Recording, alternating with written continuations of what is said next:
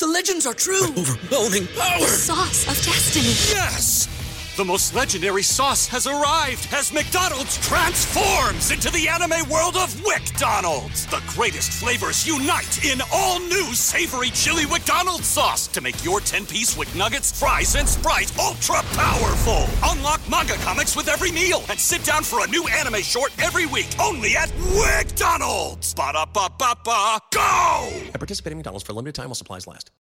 As humans, we're naturally driven by the search for better. But when it comes to hiring, the best way to search for a candidate isn't to search at all. Don't search, match with Indeed. When I was looking to hire someone, it was so slow and overwhelming. I wish I had used Indeed. If you need to hire, you need Indeed. Indeed is your matching and hiring platform with over 350 million global monthly visitors, according to Indeed data, and a matching engine that helps you find quality candidates fast. Ditch the busy work. Use Indeed for scheduling, screening, and messaging so you can connect with candidates faster. And Indeed doesn't just help you hire faster. 93% of employers agree Indeed delivers the highest quality matches compared to other job sites, according to a recent Indeed survey. And listeners of this show will get a $75 sponsored job credit to get your jobs more visibility at Indeed.com slash podcast. That's Indeed.com slash podcast. Terms and conditions apply.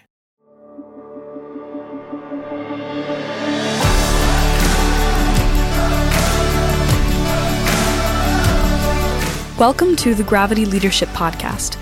Gravity Leadership is a growing network of people who believe the center of the Christian life is the love of God revealed in Jesus Christ, and that learning to take love seriously is vital for how we practice discipleship, mission, and leadership. The Gravity Leadership Podcast explores, in practical ways, how to root our lives and our leadership in this love that holds all of us and everything together.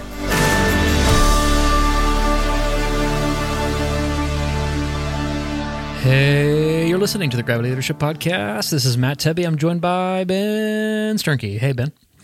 Hey, what's this voice we're doing here? This is like, hey, I- it's my- I'm- Like I'm like trying a sing-songy radio voice. I'm trying out a radio voice. You're listening to You're listening to Gravity Leadership. Gravity.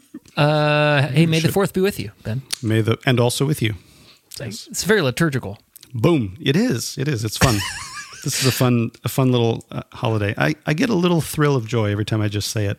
May the fourth be with you, May the fourth. because it feels like I'm lisping. May the fourth be with you. It's like that's too many. Anyway, You know what it reminds me? It reminds me, May the 4th always reminds me that my favorite May holiday is coming very closely oh, what on is the it? Mm-hmm. heels of it. Quattro de Cinco.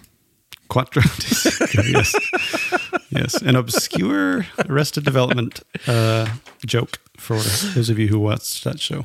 Uh, well, today on uh, this Star Wars holiday, we are bringing you a convo between uh, the Reverend Dr. David Fitch and our crew. I think you were there, Ben, for a bit. I was there. I had, had to I leave? had to leave early. Um, hopefully, it's not uh, apparent in the uh, files, but I had to leave early. And then So- I think I was Christy there for part of it. was around Yeah. too. And uh, Fitch and I have gotten into uh, discussions on social media about uh, the way Mm-hmm. about social media. about social media and what how do we engage in conversations and what's helpful and what just creates unhealthy antagonisms. And uh, Mm-hmm. Fitch and I disagree about this, and we decided, but we're also really good friends, so we decided to just have a conversation where we disagreed, and then put it out as a podcast.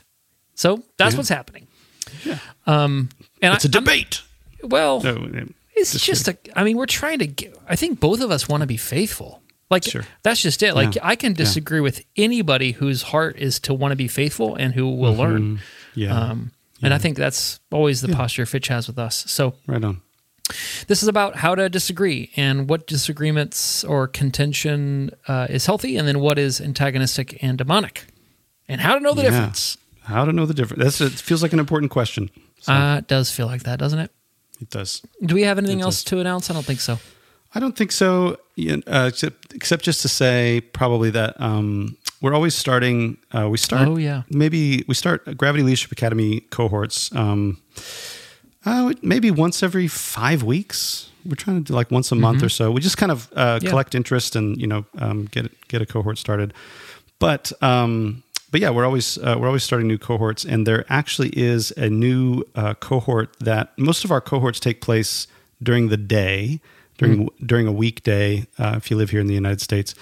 Um, but every once in a while, we have people that have their job schedules and that kind of thing. Um, they need an evening cohort, and um, we Yep. are in the process of pulling one of those together. So, if that's I just you, sent an email out about that. By the way, we, we've got Yeah. a coach. Somewhat well, sometimes it's hard to find a coach to lead an evening cohort, but let, uh, Right, maybe I'll make right. this announcement now. Uh, our, co-host Christy Penley is going to be leading an evening cohort for us, yeah, and uh, I got to tell you, you you do not want to miss being in a cohort with Christy. Christy's she's- a baller. She's a powerhouse. Yeah, She's awesome. So all that to say, she'll be leading that cohort, and it's forming now. We have a few slots left, so hit us up. Yeah, totally. So that's another. I'm glad you said that because that's another reason people. You might not need an evening cohort, but you might just want to be in a cohort with Christy um, because And she's can great. do evenings. So yeah. So anyway, right. just email us uh, at podcast at gravityleadership.com if you would like more information about that. We'll hit you, um, hoo- hook you up with Gino uh, Kirkarudo, who's our community liaison. Yep. We'll go from there. All right. All right. All right, here we go. Here's Fitch and Matt fighting. No, just joking. this will be fun.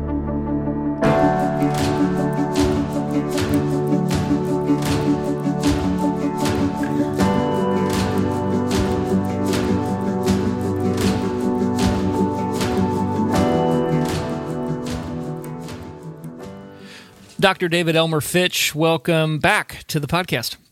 That's your middle name, Elmer? It is my middle name. It's a sacred middle name. Ah, goes all the way back to my grandfather. okay. Long history there. Don't make fun of the Elmer.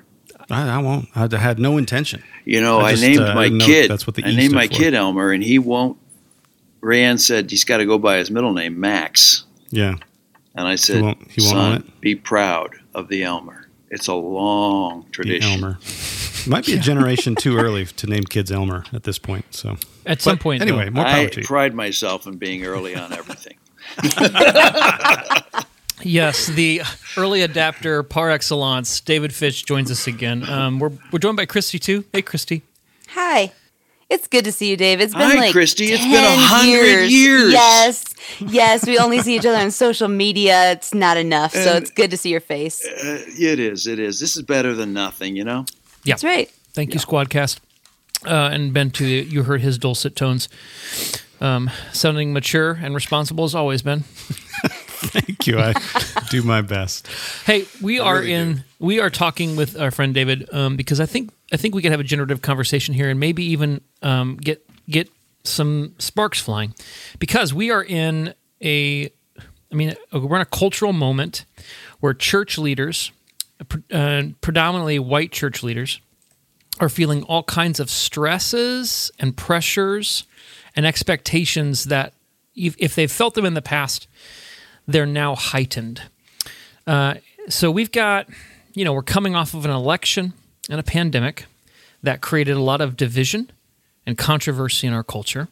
We're in a moment when it's unacceptable for uh, most most of us to not be aware of the racial justice conversations that are taking place, and all kinds of things are being introduced in our culture that uh, we weren't trained in to deal with in Bible college.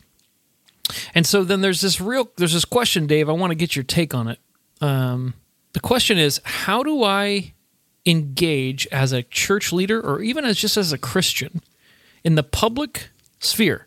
Meaning not just in my home, not just in my heart, not in the secret and the quiet place, but out in the public sphere without doing one of two things without being sort of a passive, making everybody happy, uh, saying a bunch of religious cliches that don't mean anything, um, or contributing to the vitriolic culture war where everybody takes sides and demonizes and cancels the other side.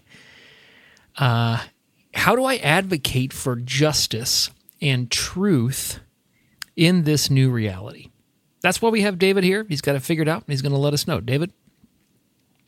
Yeah, thanks for that easy, easy question. We ought to be able to handle that in a few moments at least. Well, what, what what does that stir up for you? As I, I mean, I, do you do you share my uh, suspicion that that's a question that's presenting itself, or would you frame it a Uh, different way?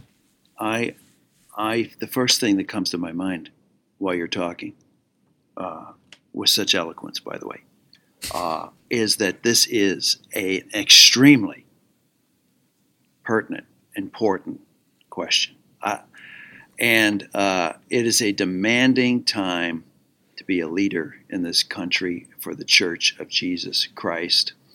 Um, by the way, this just means we all have to go to seminary. there it is. Northern Seminary, folks. There it is. Northern Seminary. Uh, I, I really do believe seminaries got to do a whole different thing than they were doing 50 years ago when they were teaching us how to teach the right things according to a particular stream of tradition. It's a whole different ballgame now. And we have to understand culture and we have to understand how it works. So I think the two uh, sides of this issue that you talk about, we got to avoid becoming passive uh, people who try to make everybody happy. Uh, but we also got to try to engage in a way which doesn't make, which actually works against the gospel or actually um, uh, creates violence, damage, antagonism, hurt, and more division, not less. I think the Apostle Paul is pretty clear about this. Creating more division is of the flesh, but the way of the Spirit, the way of presence, is where God can work in situations. It sounds ethereal, it sounds hypothetical, conceptual.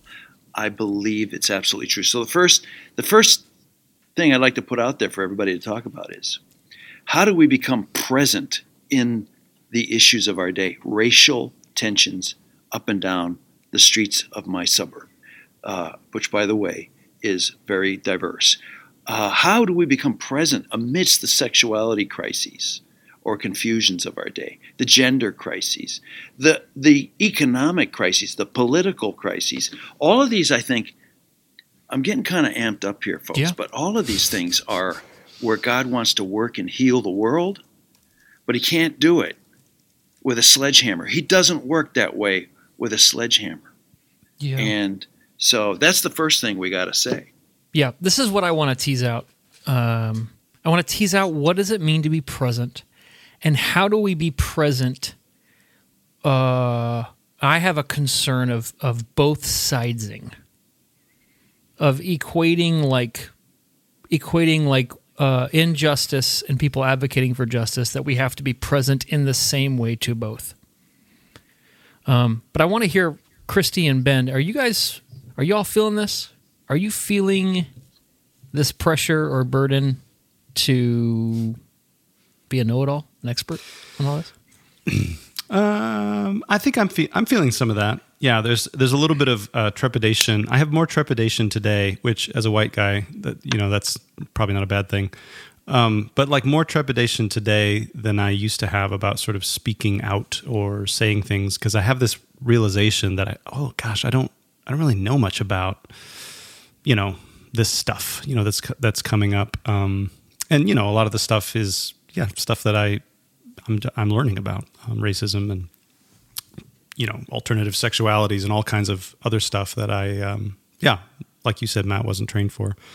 Um, but I do think one of the one of the things that you just said, Dave, that I, I think I, I is worth teasing out um, is I agree with you. I think that division is you know is of the devil. It's it's the enemy's work, uh, dividing um, the dividing wall of hostility, all of that kind of thing. Um, but I've also heard that accusation aimed at, and this I think gets to what your concern is here, Matt. But I think I've I've heard that accusation aimed at people who are advocating for justice, or people who are speaking up for the marginalized, um, and in so doing, and just sort of saying, "Hey, here's what this marginalized person has said that they have dealt with," because that causes sort of bad feelings among some people. That is then the the accusation is leveled that you are being divisive. So you are doing the devil's work by telling the truth about what this marginalized person uh, has gone through. So how how do you parse the difference then between the kind of division that I think you and I both agree is uh, demonic, and the kind of division that is more um, that's more just uh, the the natural result of speaking Telling the truth. truth, about Yeah, what's happening. telling the truth and that making somebody upset. How how do we parse the difference between those two things? Are you are you asking me? I'm I'm wondering. Yes, I'm asking you, Dave Fitch. Hey, uh, so uh, one of my go-tos on this is uh, the difference between the word antagonism and conflict. Two different words. Conflict is pretty much uh, normal. Uh, if you're married, if you're single, if you're if you have children, if you're in a church, if you're if you're walking down the street smoking a cigar, anytime, uh, conflict is just part of everyday life. Uh, the fact that we have disagreements, that the fact that we have um, we see things differently is is just uh, that's life.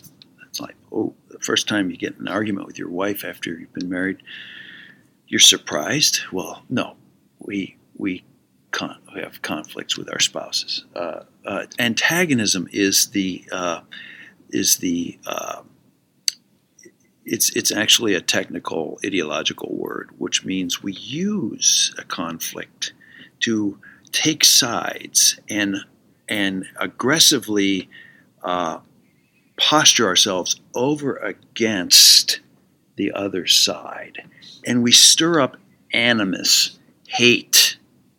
We make that person into a detached, distant object, an enemy.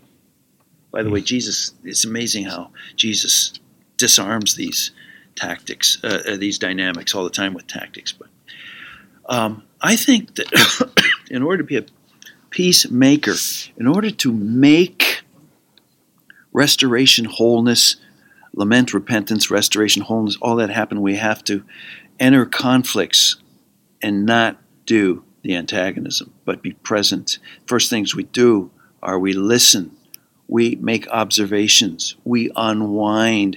Most, I try to tell people, uh, uh, like like we have conflicts in our neighborhood right now. I try to tell some. I told somebody last night that conflict probably that person, the thing that's going on there probably has very little to do with the actual conflict. There's a history there. There's a anger there. There's a hurt, a pain, abuse, a a trauma there. Can we just be there, present long enough to unwind it and allow Jesus to do what Jesus does, which convicts and illumines. Hmm. And through so so it's a different social dynamic. By the way, I believe this is the way God works for justice in the world, a different social dynamic. But antagonism is the exact opposite of it.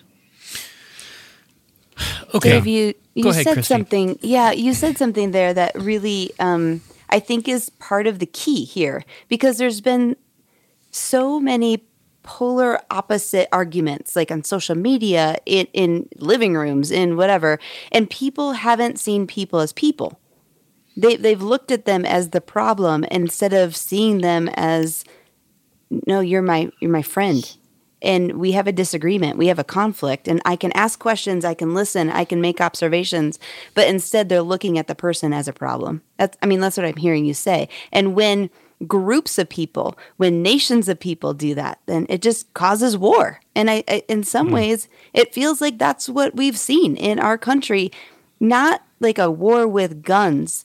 Um, aimed at people, but a war with guns like towards their heart in the in the way that they speak and the way that they treat people. Hmm. All right. So how then? Maybe maybe I don't know if it would help. It may help me if we took like a situation, a public situation, and and David, uh, maybe to put flesh on how you see like holy conflict, advocating for justice with presence, being different than unholy antagonism, reifying the demonic, uh, perpetuating cycle of violence. All right, I don't know if I'm using all those modifiers the way you would use them, but I'm trying to, to differentiate. It sounds like you want to contend for a engaged, active space where you're contending for justice, which will necessarily lead to conflict. And you want to differentiate that from uh, being part of feeding and sustaining uh, antagonism that mm. divides and creates enemies and scapegoats. Am I hearing you right? Yeah, I mean, you said a lot of stuff there, but um, but could you summarize the question in like one yeah. easy sentence? Yeah, here's the question. Um, where do you see in, uh, this unhealthy antagonism at work, for instance, in the conversation about racial justice in America? Oh. Or, for instance, in uh, the Capitol insurrection on January 6th, slash uh, the divide between the right and the left? I mean, the, your question was where do I see it, and uh, I, I, hesitate to start calling out. I, I, don't like to be the person who. Uh, uh, I, I, would rather talk to the person actually that I'm talking about than. Then hey, that person about- when they did that, damn it, blankety blank. Uh, you know, uh, uh, but but okay, um, maybe just pick one of pick one of the couple dozen antagonisms you've seen Ben do, and uh, no. So you and I have no, had I some discussions, uh, Matt, about uh, how you use uh, social media. Yeah, and um, I'm I, so so I, I I love social media. I actually love the work of Facebook, Twitter. I actually do. I a lot of people hate it I, it, I, actually think that if I work at it, it improves me as a human being. I, I learn how not to antagonize somebody. I learn how to ask yes. good questions. I learn how to like not go. I'm gonna, you know.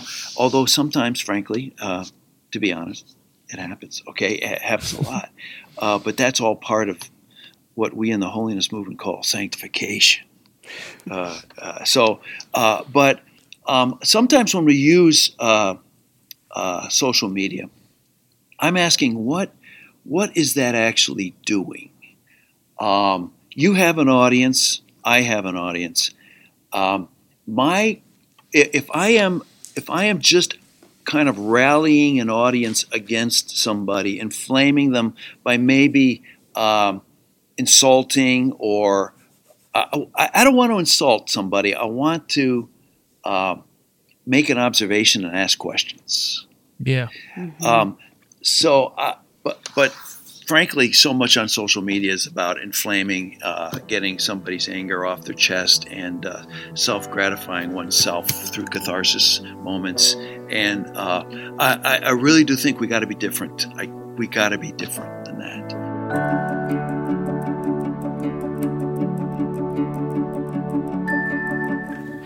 This episode of the Gravity Leadership Podcast is brought to you in part by Respero. Have you ever considered getting trained as a lay counselor? Respero has a way to make that happen. Respero offers the option to join a live cohort and participate in two courses led by Respero founder Joe Bishop.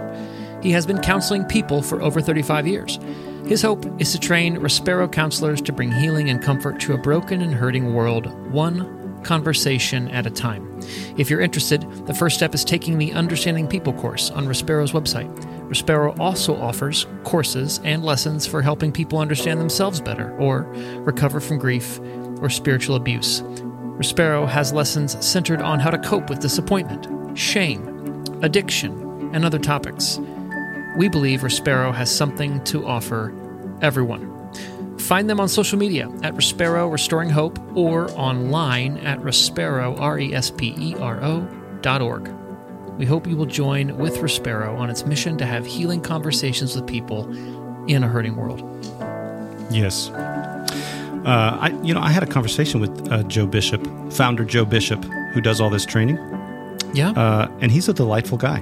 Was it healing? Was it a healing conversation? well, it was. Uh, it was a delightful conversation. We yeah. didn't really get into any counseling stuff, but um, but yeah, I was just I was as I was listening to you read that copy, mm. and I was like, you know what, uh, that uh, anyway, I'd, I'd trust that guy to lead me through uh, some mm. training on being a lay counselor. Yes. So, so anyway, um, yeah, the, we um, we would encourage you guys to check it out. Um, Respero is, uh, as we've said other times, uh, uh, not just we don't let anybody just uh, sponsor the podcast, but we uh, we want to partner with people who are seeking to do the same kind of work that we're seeking to do, and um, I think Respero uh, is one of those organizations. So hope you'll check them out.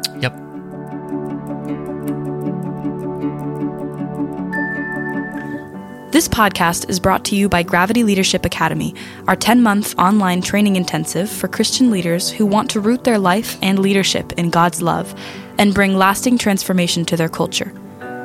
In Gravity Leadership Academy, you'll learn the real life practicalities of how to notice God's presence and activity in and around you so you can participate more fully in God's life and mission and open up space for those around you to do so too.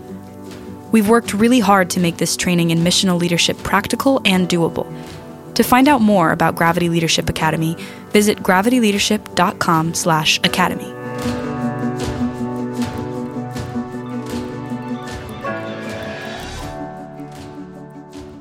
I mean, I've I've definitively shifted my social media presence in the last couple years, and I've I've done it um, at the behest.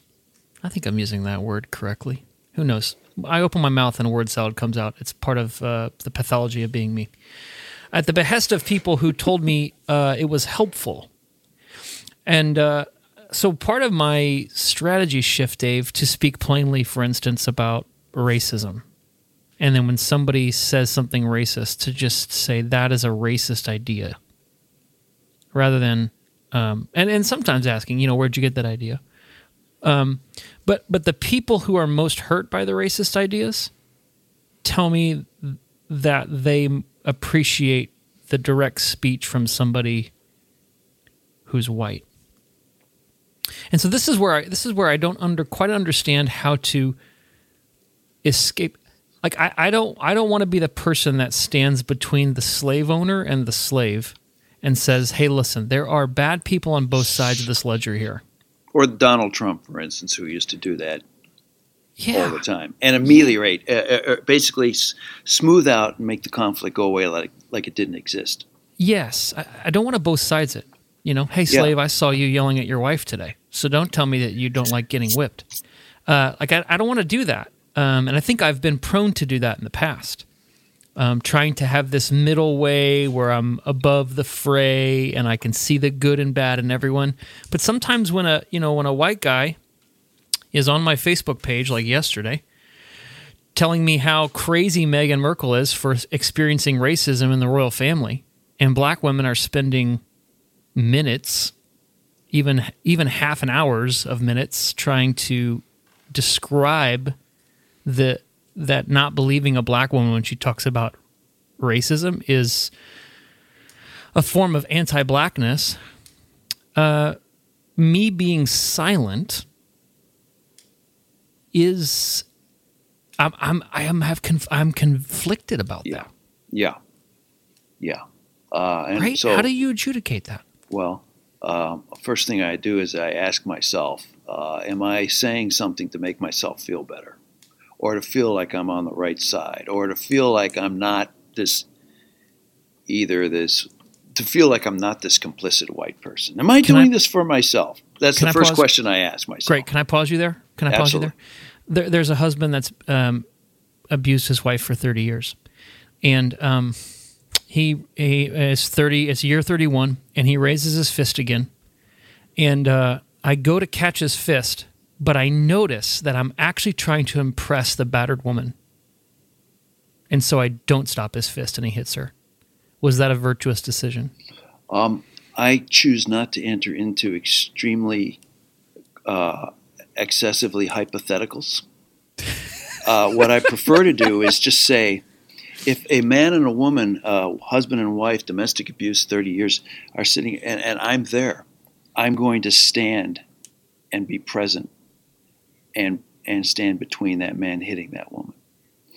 Um, uh, I, I really if, do. But what if what if you uh, want to look good, or what if somebody's going to give you a hundred bucks if you do it, or what if it's not? What if you're just virtue signaling to thirty people watching you? I don't even know how it enters into the equation, but if it does, it needs to be cast away. Yeah, but that's just it. So, Dave, I, so I guess for me, the calculus of am I speaking on behalf of these black women when this white person is being racist towards them? Am I doing this just to look good? I don't I don't think that's all my motivation. But I, you know, you and I, we've talked about this. Like we deceive, we can deceive ourselves. We're liars, and the people who believe our lies the most are ourselves. I think that's Hauerwas who said that.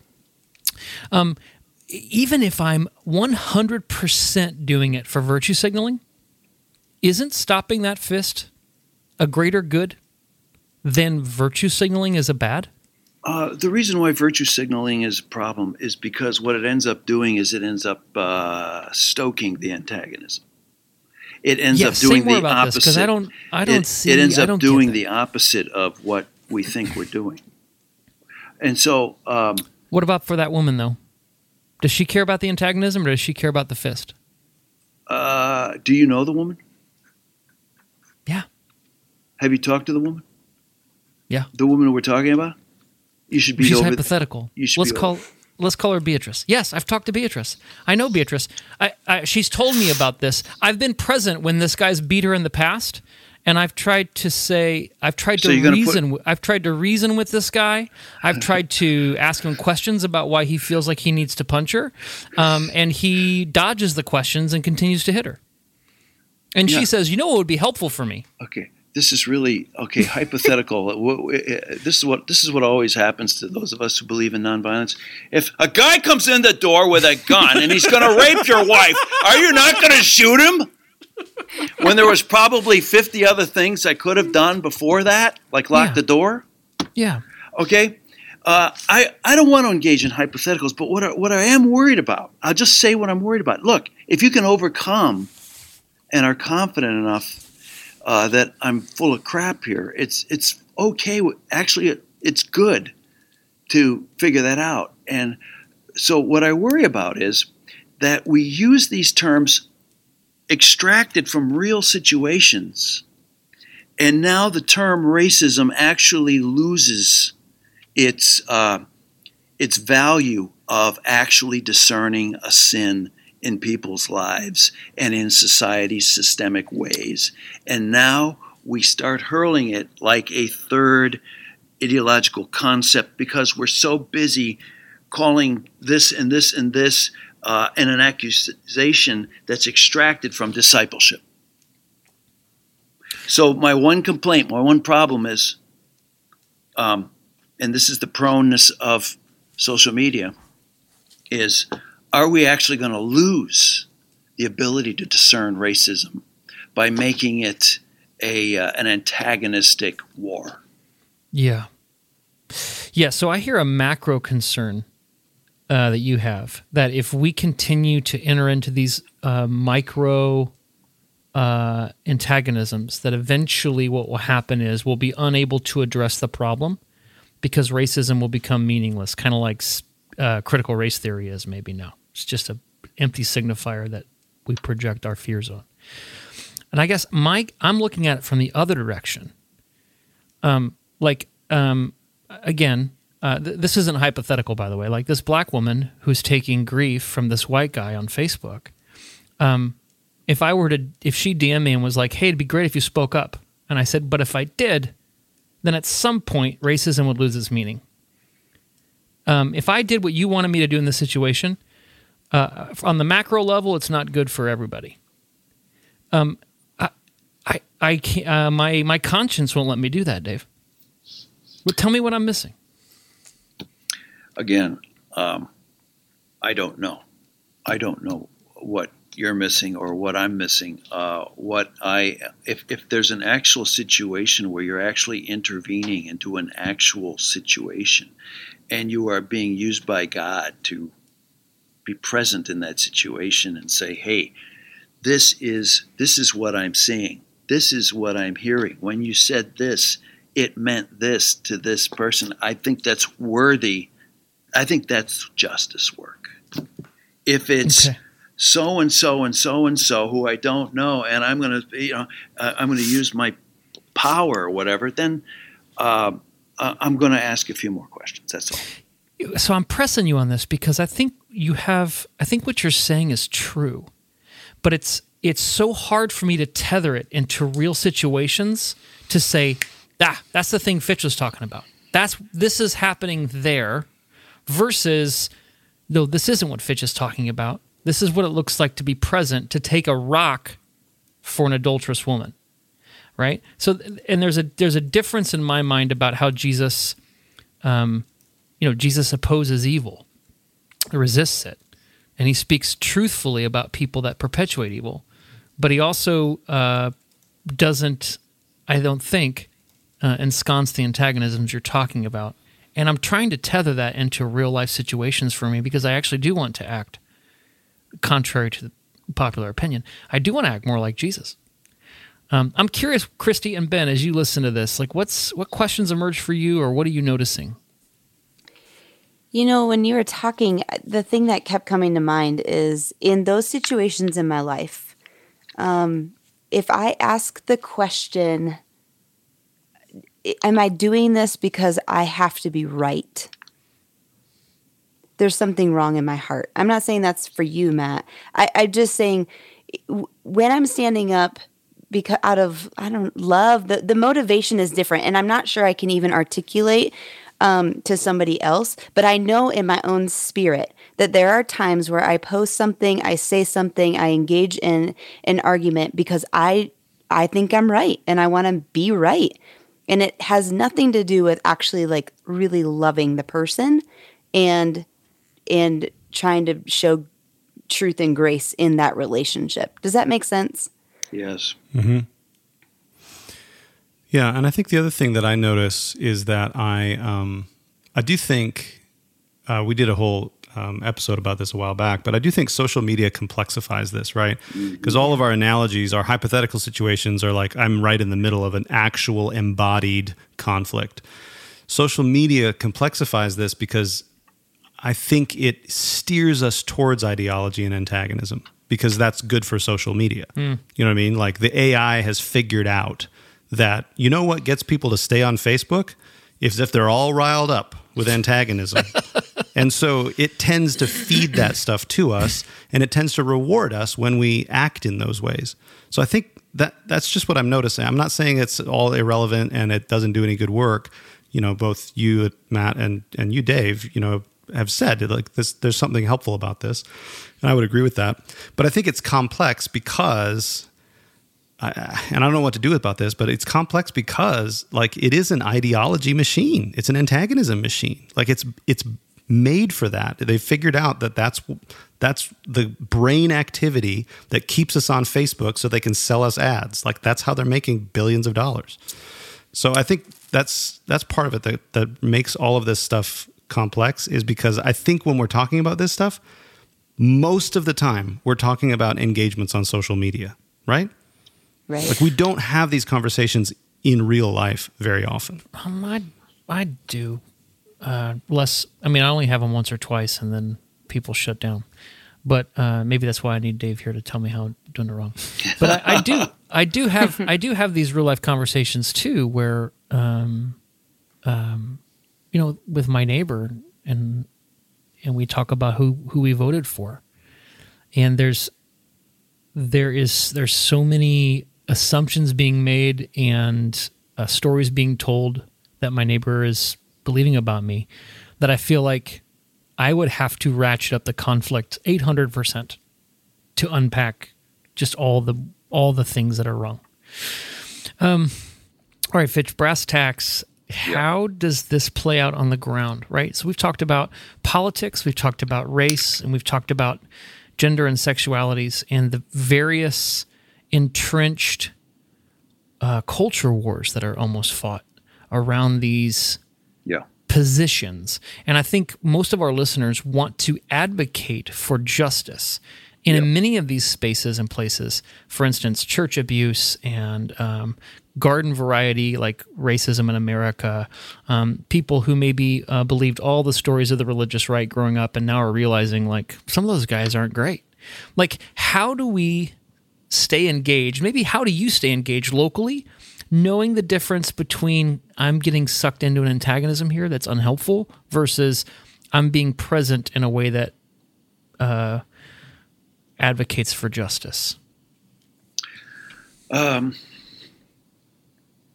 well, uh, first of all, uh, am I coming through loud and clear? Here? You are loud and clear. I am loud and clear. Uh, first of all, uh, we really need, we really, really, really, really, really need a theology of presence, an understanding of the way God works in the world you know, here at Northern Seminary, I'll go through Charles Taylor's Secular Age and well, the immanent frame and the fact that we don't allow God to work anymore.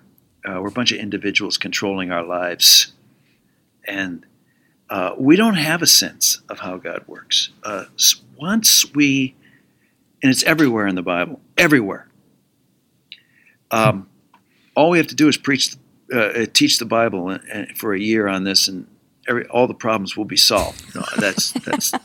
I'm sorry. It's a start though, um, and then we realize that every situation God is working in, and He's socially at work. Okay, so when we did the uh, George after George George Floyd was murdered, and we did the prayer walk march downtown, um, and we had an introduction in front of our church. We had maybe three or four hundred people from town going to march through town and for for racial justice in our town, because we have racial injustice in our town. Uh, at the beginning, there a little boy, like six years old, raises his hand and says, "Is the policeman going to hurt me?" Is the police? Am I going to get hit by a cop? You know, and and truth happens. Everyone that was around heard it, and the police chief that was there bowed, got on his knee to, eh, mm-hmm. eh, and and said, "No, we're not going to hurt you." And a little unwinding started to happen. There were some African American people in our town there. They saw the whole thing. The question is, can we invite people now into a space to unwind what's going on with our police in our town in relation to black persons. Yeah. Uh, my son, I don't, I have a 16 year old son. He's, we didn't, I had some rules about dating and not dating, and so far they're not working out too well. Okay, so I guess he's. I'm gonna take notes here. He's dating a girl who's an African American young lady and they're walking down the street, and a car from one of the more richer suburbs opens the window. High schoolers yells out an expletive uh, N word. Now, here's an opportunity for not only Max and me to get involved, but to go to the parents and say, what can we do about this? How are we going to engage this conflict? Can I told I told my son, take a picture of the license plate. And it's not that we're going to go straight to the cops, but we're going to start a conversation in this town with these people, with what happened. That's going to change. Look, this is what I believe. That'll change my town. That'll change my police department. Mm. That'll change what's going on in that rich suburb which there's already an antagonism between the middle, lower middle class suburbs and the rich ones. Mm-hmm. Uh, every, every day. So our church has got to realize these situations are live and real. Can we be present in them and unwind what uh, the antagonism for what God wants to do to heal the world? And by the way, I'll add this: people will get saved. people will see this. They'll go, "Who is this Jesus? I did not even know this was possible." This is the kind of church and kind of Christianity we need in this culture today. Not more, I want to go uh, pound on another Trump supporter and tell him he's an evil person, all of which may be true. So, what I hear you saying, I'm just going to sum Sorry, it up. I got a little. I got a little. That's little. good. you just preach on. I like it. Um, what I hear you saying is we got to be present to what is God doing right where we are. Yes. In our relationships, in our town, in our neighborhood, in our families, and start there. And I think a lot of times we want to have these grandiose things where we're going to change the world, but we forget that we change the world one relationship at a time in in being present to where we are and what's going on right in front of us. I uh, well said, very well said, and uh, I'll just add this little element to it this doesn't mean we're not going to change the whole world. Yes. or I should say, God's not going to change the whole world. You know, there's this Baptist preacher. His name was Tommy Douglas. He was in Saskatchewan, Canada. He was a Baptist pastor, and he sees people without health care. And he sees people who need doctors. And slowly he strings together a few people, a few doctors here, and he makes it a network possible. Uh, uh, one thing leads to another, and then he's a premier of Saskatchewan. He, he, they, they do, out of seeing these, these little pockets they say we're going to have uh, uh, health care for the whole province. In Canada, they call them provinces.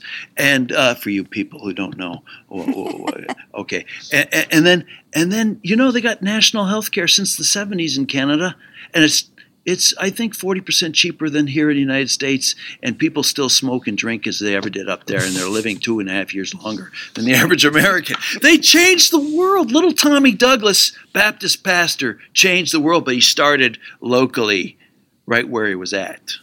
All right, we're running out of time, but I just I gotta I have to th- I have to play devil's advocate here. Of course you, you, you didn't say that little boy. I don't remember you if you said he was white or a black boy or a. Um, he was white. Okay. Yeah, I'm just imagining if I'm imagining if he was a black boy, and the same thing happened, and it was a white police officer, and he said, "No, I'm not going to hurt you." Um, how am I hearing that story if I'm a black person? Well, I mean, I I already know. Yeah, uh, I, there were a, a, lot of black persons in that crowd who saw what happened. Yeah, uh, I, I, I just want to add. Uh, I'm I'm going to get in trouble if I go into too many details here. Uh, uh, because uh, people in our church were involved and or not involved or whatever, and but but there's much to learn about a theology of presence and and recognizing when God's at work and inviting yes. into a conversation bigger than just what happened on that on that step there in front of our church. I guess the guess the devil's advocacy would be like um, Israel wasn't delivered out of Egypt by Israelites becoming reconciled to the Egyptians. And um, there, there's a systemic or structural part of what we're talking about that I don't have confidence that individual reconciliation and presence is sufficient to heal. Well, well this is what you evangelicals always do. yeah, this is such a bitch move right here. this is what you evangelicals just always do. You, you, you, you, you. It's either individual or social individual or systemic, they are one. In, uh, by the way, uh, read the first 400 pages of Pauline Dogmatics by Doug Campbell. Which, by the and, way, you texted me and you're like, "This is garbage," and then you text me like 200 pages later and you're like, "This book's amazing." Forget what I said. uh, probably texted you 200 at the end and said, "This is garbage." Douglas Campbell, I, I love the book, although there are a few things that I would do differently. But that's beside the point. That's all about the kingdom and and and disagreement and having conflict and good things happen. But anyways, all this to say, uh, let us not um, uh, make what happened on the front steps of our church building between the young boy and the police chief an individual relational thing it's a social it's a manifestation of a social dynamic that came out and was revealed and all of my african american brothers and sisters at, around the steps they were going mm-hmm mm-hmm mm. what's going to happen now what is uh, we actually had uh, a, a, black pastor uh, with us as well from the neighborhood. And uh, the question is, what are, where are we going to go with this? It's a social, systemic thing. And, and by the way, this is sorry to go off on this, but if you're a post structuralist like me, there is no individual. We are all being formed by our social systems and our social formations. Yeah. So what we just saw was the uh, uh, manifestation of the reality of a social system and an entryway for God to break it down, disrupt, and heal. Yeah. And then the second example about your son, um, named Elmer, but you have to call him Max. Uh, he's By dating. Way, no one knows he's no one knows he's named Elmer except me. Now the thank now, now the whole world. He's knows. not really happy with the name Elmer, although. right. Okay. Anyways, go ahead. It's my All name right. too, and my grandfather's name, by the way, folks. Yeah, yeah, yeah, yeah, yeah. So he he he's with his uh, African American girlfriend. She gets called a slur, a racial slur. Um, I'm listening to this, trying to inhabit if I was her mother, and thinking about, yeah, let's let's bring let's bring the community into this. Let's talk let's talk about this, and and like Max and his dad experience the weight and the cost of that conversation entirely differently than Max's girlfriend. So like I, I to put it as like uh as baldly and plainly as I can for the sake of time. Um, I can hear a black woman saying, "David, your presence costs this girl way more than it costs you." And is it is it fair to handle it that way? Because you're bringing her into this negotiation where there's power and gender and you know generational trauma at work to unwind something that maybe she's not equipped to do. Yeah. Uh, well, okay. So I, I, told you kind of a little snippet of the story at, at the start, but but what, what you have revealed is the intensely relational dynamics that we must engage to be present. And by the way, one of my uh, uh, folks out there, I'm not a young man. I'm an old white dude. Okay? You look really good, though, man. I'm just telling you. You're looking. I mean, today this is a good. You you got sort of the George. All right, Clooney all right, all right, all right. Enough, enough. We, uh, the podcast is coming to a close. I want to make a point here that I have a deeply uh, uh, wound up habit of a thinking I'm a white man and I can go in and change things and take control. And what Matt Tebbe just did was he just reminded me, dude, you're doing it again. You're doing it again. Okay. And what it, what it says is, is I got to listen and I, and I got to teach my son how to listen. Um, I don't, uh, I, I am not always ready to say white people can add there's power issues that actually exacerbate when a white person gets involved, mainly because we are deeply ensconced in hierarchical white privilege. Mm-hmm. So uh, I hear a lot of people say, well, use your white power for good. Actually, I think the problem is the white power. mm-hmm. Amen. Yes. So maybe I should just step back and be present, listen, and cooperate. So, uh, amen to what you just said. I, I, I think I I see what you're saying. This is fascinating. I love it. I uh, we always learn a lot when you come on the podcast. David, before you go, thanks for letting me push on you. I feel like there's so much more to fill out an imagination. How do I have a conscience that desires to be present in a way that decenters my whiteness and also advocates for people who are the most marginalized and hurt? And how do I do that in a way that doesn't use white power to try to dismantle it? And that, that would be the antagonism thing you're talking about. And I think we need imaginations, stories that populate our imaginations so we can develop the wisdom you're talking about. Because this isn't a 13 step process to be present. You have to have the wisdom to discern and the community that can bear that wisdom. Uh, so thanks for helping. Like I think I think in the in the tussle here, we're we're sussing out what we need. What we need. Um, real quick, what we need from you is you just wrote a book, man. Yeah, another one. What you want to tell us like 30 seconds about that? Yeah, it's just what is the church? It's asking us to it's a short little 20,000 word book on what the what, the why and the how. It's basically asking us uh, leading us to ask those questions. What is the church? Why are we even doing this? And if we can get that far, how do we do it? Yeah. And I'm asking people to sort through those questions all over again. What is the church? Herald Press David E. Fitch, and you can get it on Amazon.com. Yes.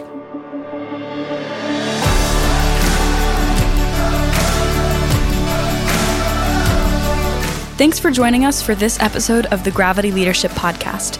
Our show is produced by Ben Sternke, Matt Tebbe, and Ben Hardman. Aaron Sternke does our mixing and mastering. You can check out his work at aaronsternke.com. If you find our podcast helpful, share it with your friends in person and on social media. And don't forget to rate and review us online as well as subscribe so you don't miss an episode. You can join our Gravity community for free at gravityleadership.com/join.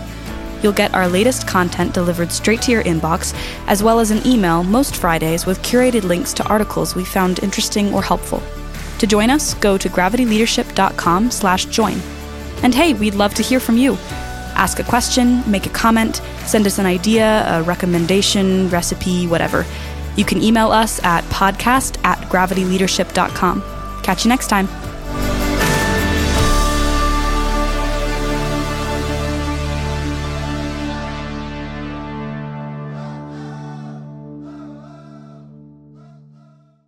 Cashback is not available on gas in New Jersey and Wisconsin. Hey, good morning. You're heading the airport, right? Yep, thanks for checking. I like the car. How long have you been a rideshare driver? About three years now. I really enjoy it. Isn't it hard to make money these days with the price of gas being so high? Not for me. I use Upside, the free app that gives you cash back for every gallon of gas you buy. Wait a minute. Are you saying you actually get real money back when you get gas with the Upside app? Yep, I get real cash back every time I get gas. Does that actually add up to anything? I'll make around 200 to $300. Wow, that's serious extra cash. I'm downloading the Upside app now. Download the free Upside app now to earn real cash back every time you buy gas. Use promo code CAR for an extra 25 cents a gallon bonus on your first tank. You can cash out anytime right to your bank account, PayPal, or a gift card for Amazon and other brands. Just download the free Upside app and use promo code CAR for a 25 cents a gallon bonus on your first tank. That's code CAR.